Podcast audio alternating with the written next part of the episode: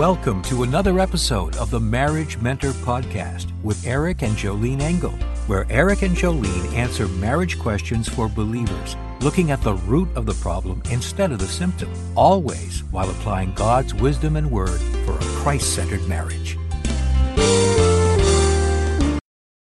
Hey, before we get started, I just wanted to share a special offer for our listeners, and it's called the Makeover Your Marriage Bundle.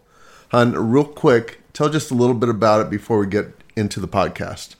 Yeah, the Makeover Your Marriage bundle consists of four of my most popular programs and teaching packages combined.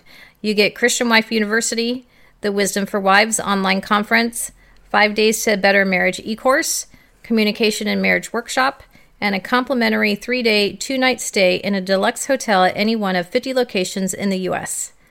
Wait for it for only $97. $97. Nice. You can find out more at joleneengel.com forward slash makeover. Now, while everyone's considering this opportunity to strengthen their marriage, uh, let's go ahead and get into the podcast, and then we'll have more information about this package at the end of the episode. Hi, I'm Eric Engel with my wonderful wife Jolene with another episode of The Marriage Mentor. Dear Jolene, I'm in a marriage, but there's a lot of opposition because of my past. It really affects my husband because his relatives and parents keep reminding him about it. I fear it discourages him and he eventually will leave me. My past depresses him a lot and stresses him, but I really don't know what to do now. I constantly assure him I love him and it will be well. He is a believer and he vows never to leave me, but says all this negative talk about my past keeps wearing him down when he is stressed.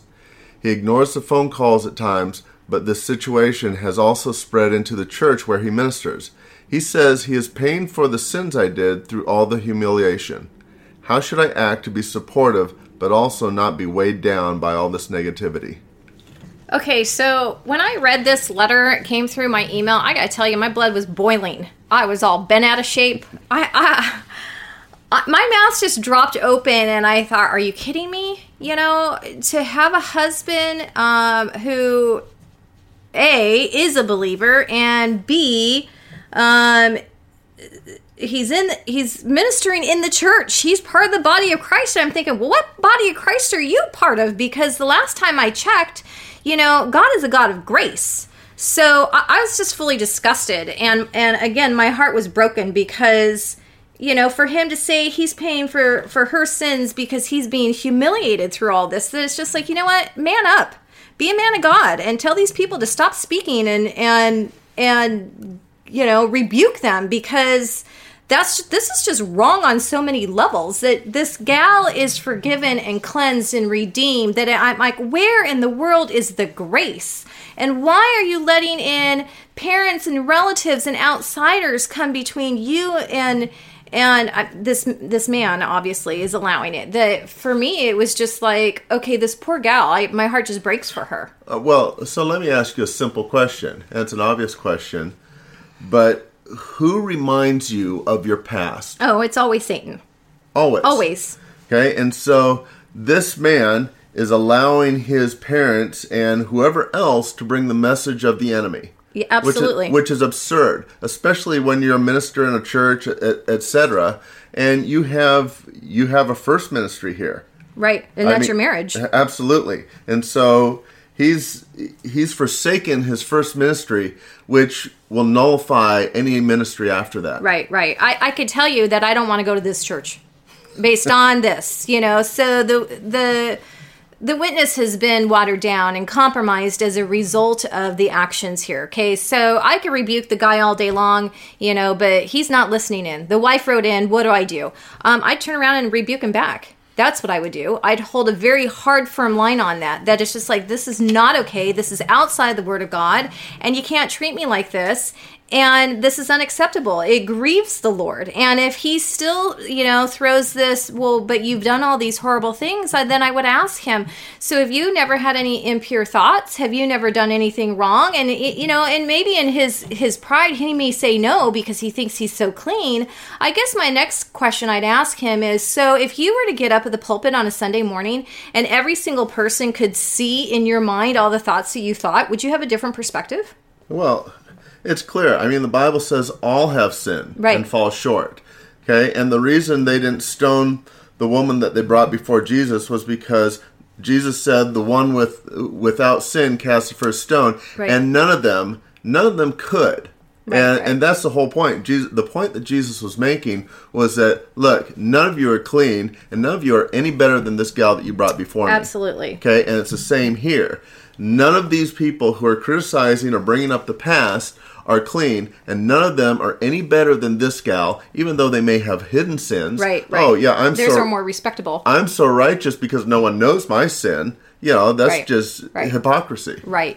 And I think that, you know, a lot of times a wife, you know, you want to be that respectful and that biblically submissive wife. And sometimes I think wives think that you remain silent. And it's just like, no, you don't need to remain silent. You could still come to the husband in a respectful way. And the, Bi- the Bible talks about ironing, sharpening iron. You go to them. And if you have to exhort or rebuke or admonish in love, you go do that. Now, he may wave the flag of disrespect, but he could wave that all day long because you know what? The Holy Spirit will convict him for his actions because what he's doing is outside of the Word of God.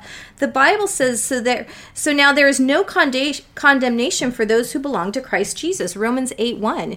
You know the sad thing is you're being condemned in your marriage. What the actions you need to take is obviously go to the Lord ahead of time and and ask the Lord to give you that softness of heart, that ability to speak Christ-like words to your husband, and to be able to do it in a way where you're delivering it in a gracious gracious way and one that's filled with humility, so you could tell him this is not acceptable. It needs to stop.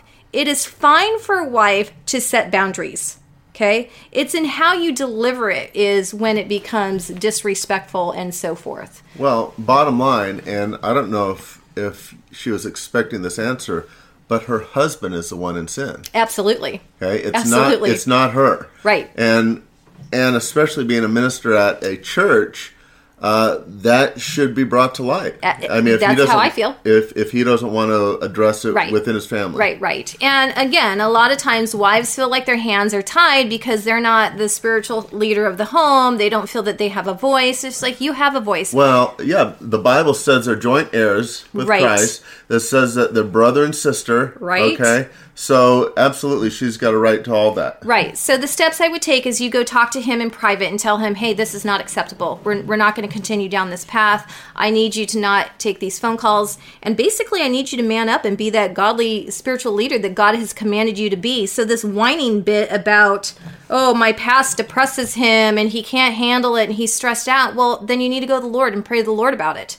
But to blame her, it's like that's not no no that's that's unacceptable. So I would d- definitely go to him and and have a heart to heart. If he doesn't receive it, then again you apply the Matthew 18 principle. Right. So there's one other thing I want to address in that, and we really haven't talked about it, but his relatives and parents. And I want to talk just a little bit about his relatives and parents uh, saying things about his wife. and frankly, and you know how I feel about Yes. this. I mean, the Bible says to leave and cleave. Right. And here he is regarding or even putting himself in a situation to hear their words. Right. And frankly, if they're going to speak that garbage, then he needs to cut himself off from them completely. Right. And and I know that oh that sounds really harsh. Look, the Bible says for him to love his wife as Christ loved the church. Okay, there is no command uh, that strong about allegiance to your family or Right. relatives or anything else, Right. especially if they're not believers. But ultimately, he has to start treating his wife the way the Bible commands him to. And if that means, hey, lose my number, I'm not talking to you, we're not showing up at family events, etc., etc., to protect his marriage. Right. Because frankly, uh, nothing should come between him and his wife. Right, right.